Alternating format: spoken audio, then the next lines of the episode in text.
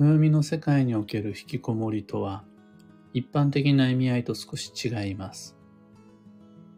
おはようございます。有限会社西企画西俊久です。運をデザインする手帳、有機暦を群馬県富岡市にて制作しています。有機暦は毎年9月9日発売です。先行予約は毎年5月5日開始。最新版のご購入は放送内容欄のリンクをご確認ください。で、このラジオ、聞く暦では毎朝10分の暦レッスンをお届けしています。今朝は、暦の世界における引きこもりの定義というテーマでお話を。2023年度の運の流れに乗ろうと思ったら、引きこもりにはくれぐれも気をつけてということを、有機暦2023の36ページでも真っ先に強めにご提案しました。なぜ2023年は引きこもりに注意かというと、その1年が円の年だからです。なぜ円の年かというと、年番中央に白く木器が入るからです。年番とは、暦において曜日や日付以上に西企画が大切にしている運の目安で、おそらく西洋暦には載っていない記号です。和暦には大体載っています。八角形の図形の中に1から9までの関数字が配置されているあの図形。その1年を表すものの年番の中央に4という関数字が入っているから2023年度は円の年とします。これ、盤の中央に入った木の作用は強まるというルールから、通常以上に白く木器の影響力が強まり、その白く木器が持つ影響力の代表が円というわけです。1から9まで全ての木が働くんだけれど、特に2023年度は年番中央に4が入っているので円の年になる。というわけです。だから2023年は円の年です。円の年になるから引きこもりが注意事項になります。その運勢が実際に当たるかどうかは別として、定期的に9年に一度サイクルしていくこの円の年というのを目安に、交際においては交流、会話、人間関係、仕事においては営業、宣伝、広告、学習においては調査、質問、視察などを重視していくことで、バランスの良い人間、人生設計が成立します。の運をデザインするために暦を使うとき、運勢とは当たってるか外れてるかではなく、今年はどう過ごし、来年はどう過ごすか、9年後の未来から逆算していって、どんな意識、重視を散りばめていくのかバランスよくどう作っていくのかっていう感じでの番を使っていきます。でそうすると自分の向き不向きや好みに関係なくまた無意識的なより好みを減らして人は白く木器の年ごとに自分の生きる世界を広げていけるようになるというからくりです。でその時何をもって引きこもりとするか。この引きこもりの定義に関しては、みんなと足並みを揃えておく必要があると思っています。なぜなら、一般的な、一般常識としての引きこもりと、暦の中における引きこもりでは少し意味が違ってくるからです。僕が思う一般的な引きこもりとは、自宅や自室などの屋内にとどまって、そこから出ないで他者との交流を断つ。これを引きこもりというのかなと思っています。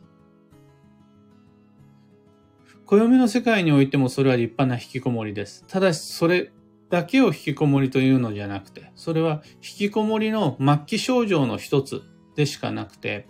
他にもあれも引きこもり、これも引きこもり、これにも注意して、これも気をつけてっ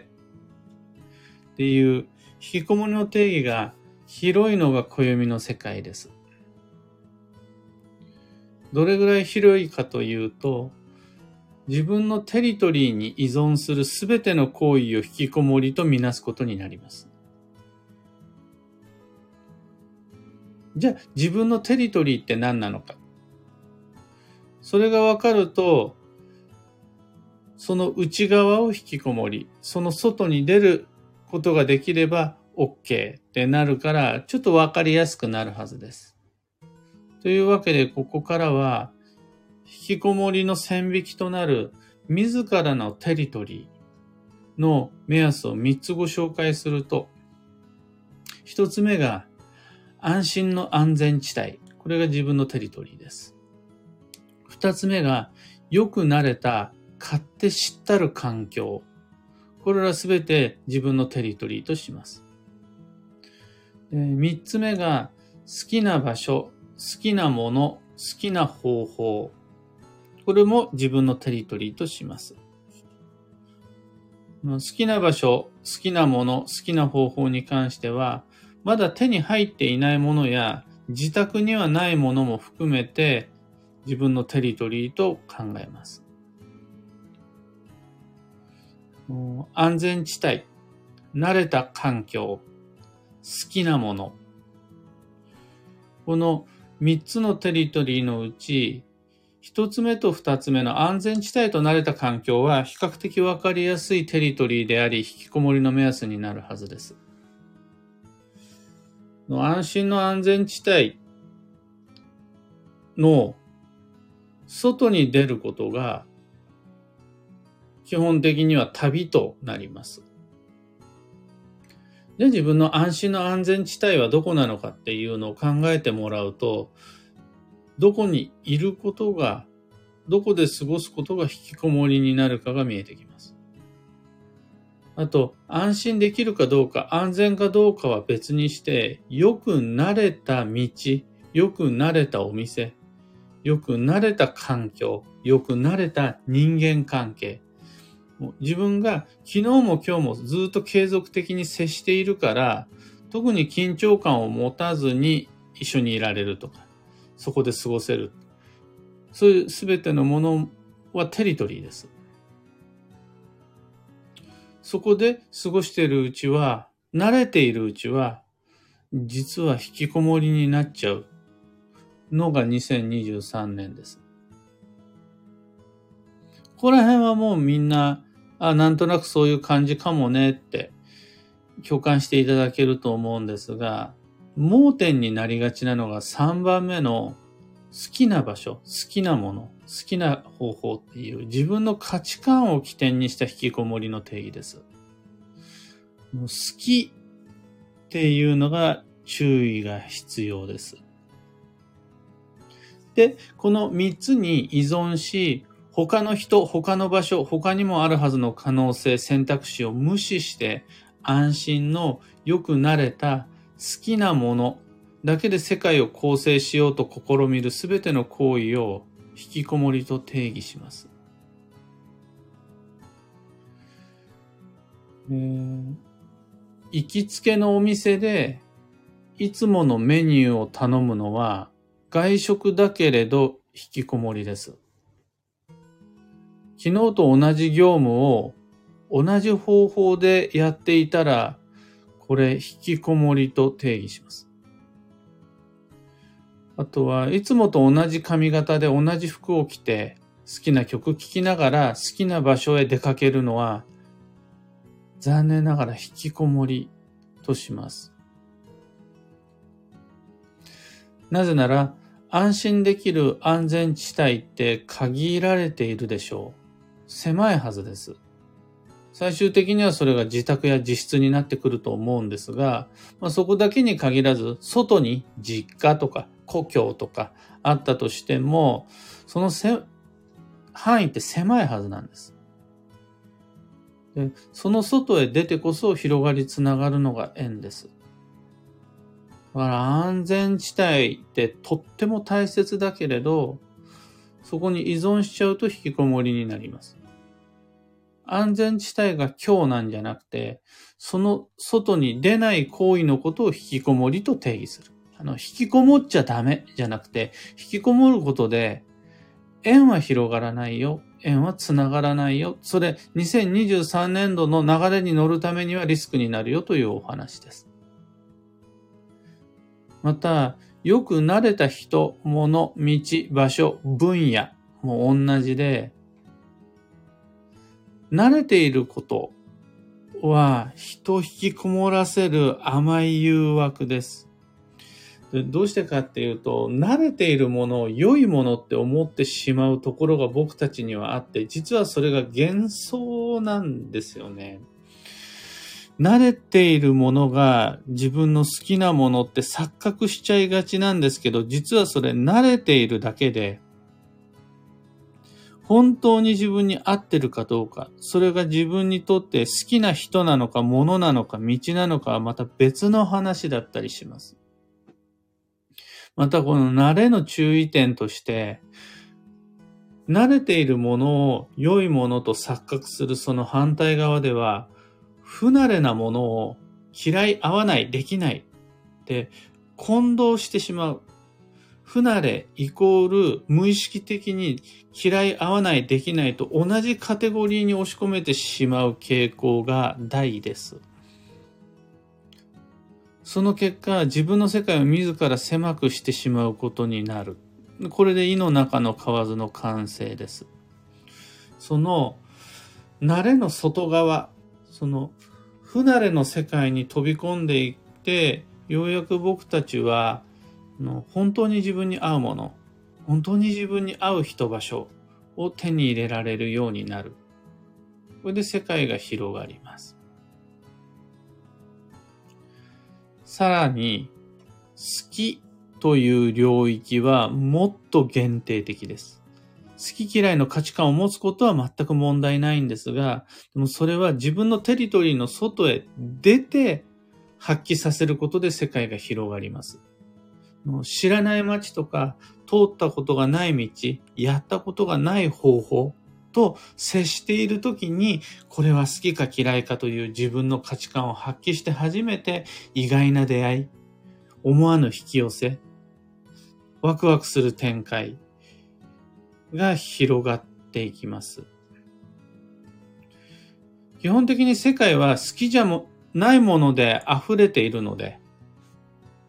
の、外に出れば、いろんなものが溢れていて、中には汚いものとか嫌なものもあるから、そうするとね、外の世界って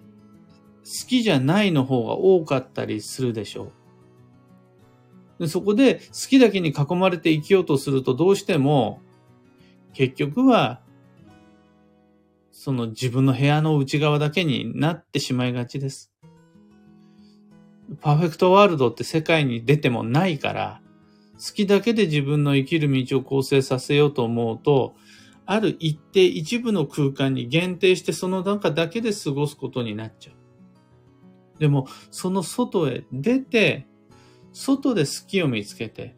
外で好きな方法っていうのを学んで、外から好きを持って帰ってくる。これが交流、交際、交渉、交換という縁の年の課題です。だから、その、いつも同じものを食べている。これも引きこもりになるし、好きだけで自分がやりたいこと、付き合う人、生きる道を構成するも引きこもりになるし、その外へ出て初めて運が広がりますよ。これを2023年度の円の年の目標、あと必要な行動計画と迷った時の判断基準としていくことになります。というわけで、の安心の安全地帯、良くなれた勝手知ったる環境、好きな場所、好きなもの、好きな方法、この三つに依存することをすべて引きこもりとし、そうしないようにそこから外へと定期的に飛び出し旅をして、他にもあるはずの素敵な縁を伸ばすのが2023年おすすめの過ごし方となります。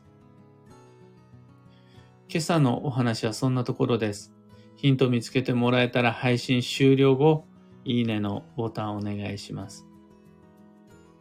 二つ告知にお付き合いください。一つ目が有機暦ユーザーのためのオンラインサロン、運をデザインする暦ラボに関して。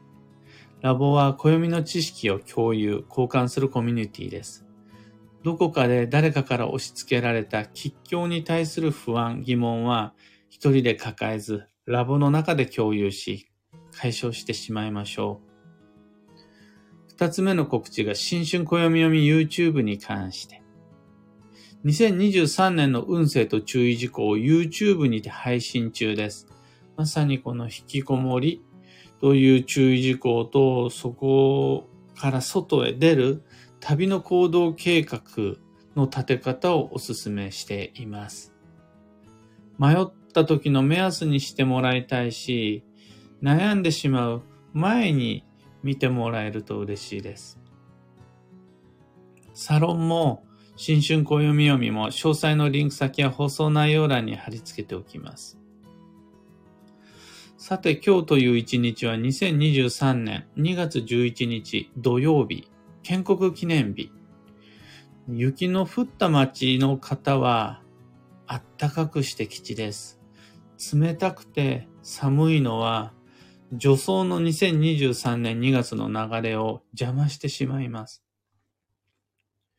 幸運のレシピは、オーツミルク。オーツミルクは、あの、オートミールを加工したミルクですね。これ、幸運レシピの会議の時には、本当は beyond milk って書きたかったです。 beyond milk と呼ばれるものは、牛乳の代替品で、今、 beyond meat とか、 beyond milk とか、肉やミルクの代わりになるもの、あとはね、小麦の代わりになるもの、グルテンの代わりになるものが食材、健康志向の食材として、欧米中心に流行ってるらしいんですが、この beyond 食材を使いたかったんですが、 beyond milk って書いてもなんだこれってなっちゃうはずなので、今スーパーマーケットでも手軽に手に入るオーツミルクを書きました。実際にはココナッツミルクやアーモンドミルク、豆乳などでももちろん OK です。今日のキーワードは徹底。やれるところまでやる。このキーワードは、有機暦の中にある、有機暦マンスリーの毎日のところに書いてあるんですが、このやれるところまでやるの心は、もうこれ以上は難しいというところから無理する必要は一切なし。でも、そこまでは行きましょう。そこまではやりましょう。仕事だけじゃなくて、本を読むのも、一巻全部丸々読む必要はなし。でも、1ページ目までは見ましょうっていう感じです。で、2ページ目まで行かなくてもいいから。の掃除するのも腹筋するのもそうです。ここまで、これ以上はちょっと時間の関係で、体力の関係で、お金の関係で難しいかな。ってとこまでは行って終えましょう。それが中途半端であったとしても、そこまではやりましょう。が、徹底、やれるところまでやる、になります。そうじゃないと、運が動かない一日です。以上、迷った時の目安としてご参考までに。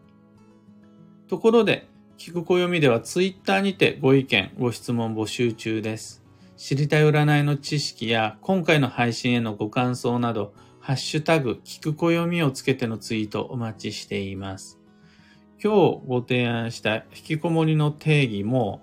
ツイッターからいただいたご質問へのご回答となります。それでは今日もできることをできるだけ西企画西俊久でした。いってらっしゃい。ひでみんさん、おはようございます。ゆうさん、おはようございます。ビートさん、ありがとうございます。かよさん、おはようございます。小川ともみさん、おはようございます。たかさん、いつもありがとうございます。こちら、群馬県富岡市は、すっかり雨も上がって、地面は乾いてる状態。雪積もらないで済みましたね。昨日はそれなりに世界が白くなって、あ明日は雪かきも必要なんかなと思ったんですが、今すっかり綺麗な青空です。今日なんか気温14度になるなんていう予報が出てて、なんか今日はカーディガンで過ごせそうです。トレモロさん、ありがとうございます。石川さゆりさん、布団に引きこもりたい寒い朝、おはようございます。もう、僕のこのポッドキャストは、布団の中で引きこもりながら、二度寝を楽しむために聞いてもらうっていうのが正しい使い方なんで、もうお布団から出ないで聞いてください。マイクさん、クレマさん、エポさん、バンドさん、キーボードさん、ちななおさん、おはようございます。福田さん、好きじゃないを探すのが案外難しい。いかに好きだけを見て暮らしているんだなと気づきました。そのためには、やっぱり、あのいろんな、一番わかりやすいのが、異業種、異分野、異文化を探しに行くのがいいと思います。で、そこで自分の好きを探すと、引きこもりじゃない暮らしになりますね。やっぱり人って何でもいいではないので、外へ出ていくといろんなものが目に入ってきちゃいがち。でも、まあ、まさに本当に福田さんみたいに、どこに行ったとしてもそこに自分の好きを見つけることができるっていう人は、もしかしたら世界が好きだけで構成されるになるのかもしれないですね。田島スターさんありがとうございます。小川智美さん、今日の引きこもりのお話、私がやりがちなことばかりでした。縁の年、外の世界を見ることを意識していきたいです。とのこと、ありがとうございます。今日の話結構リアルだったと思うんですね。具体的で。これとこれとこれ、こういった行為は引きこもりにしますっていうのをのきっとみんなも心当たりあると思うんですが、これ詳しくご紹介する、できるのは僕自身がそうだからです。あの、ファミレスでもそうです。ファミレス行くといろんなメニューあるじゃないですか。頼むもの、いつも同じです。僕は。それファストフードでもそうです。いろんなファストフードには行きます。いろんなファミレス行きます。でも頼むものが結局いつも同じみたいになっちゃいます。ましてや、これが自分の仕事の仕方であるとか、よく聞く音楽。音楽とか映画なんて僕ひどいですね。の特に40過ぎてからは、あの、自分が聴いていた好きだと認める音楽や、自分が過去に見た素敵と思える映画しか認めようとしなくなってきてしまって、新しい音楽や新しい映画をよくわかんないで済ませちゃう。あとはね、見たとしても、そのタイトルを覚えてられない。みたいな感じで、あ、こういうのを引きこもりと言うんだなと実感しています。で、僕はそれで、それはそれで素晴らしいことだと思うし、そういう安全地帯、そういう安心感、そういう自分の好きという自信も大事だと思うんです。ただ、それでは世界は狭くなっていく一方だし、2023年という縁の年においてその生き方は幸運と良縁を逃してしまう恐れがあるから気をつけた方がいいよ。その外にも見るべき映画や聴くべき音楽はもちろんのこと、会うべき人、行くべき場所、試してみる方法はあるよ自分のその認めた内側にもあるでしょ。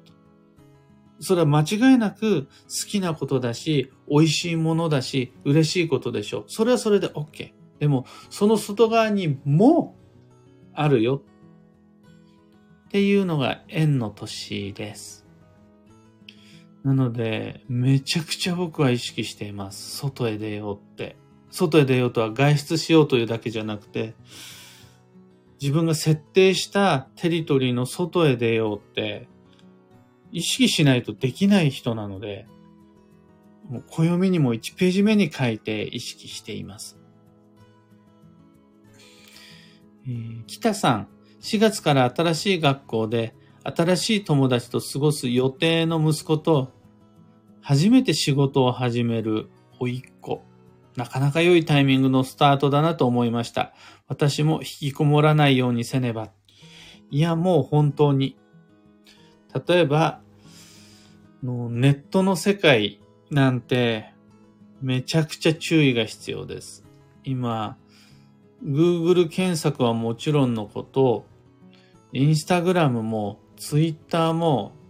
AI 技術によって自分の好みだけを画面上に表示する機能が発達してきているので、パッと出てきた商品の広告もいいなって思った流れてくるいろんな音楽や場面も全部自分に最適化されてるんですよ。そうすると、その外側に出れないんですよね。しゃあない。これ広告効果を高めるためには、また顧客満足度を高めるためには、この動画もあなた好きでしょ。この映像、画像もあなたの好みでしょっていうばっかりを並べるのがいいのはいいんですが、AI は自分のを外の世界に広、連れ出してくれる機能までは持ってない、実装されてないみたいで。そこまでのいいコンシェルジュじゃないみたいなんですよね。となった時に、あの、大人ほど自分の安心安全テリトリーをもうすでに持ってしまっている大人ほど、その外の世界に飛び出すための旅の予定がどうしても必要になってくるんだよなと思っています。というわけで、無理は禁物ですが、自分のスピードでマイペースにしっかりと縁の年の運をデザインしてまいりましょう。僕も自分が頑固でこだわり、なんか変なこだわりがある自分であることをよく知っているので、気をつけて世界を広げられるように行ってまいります。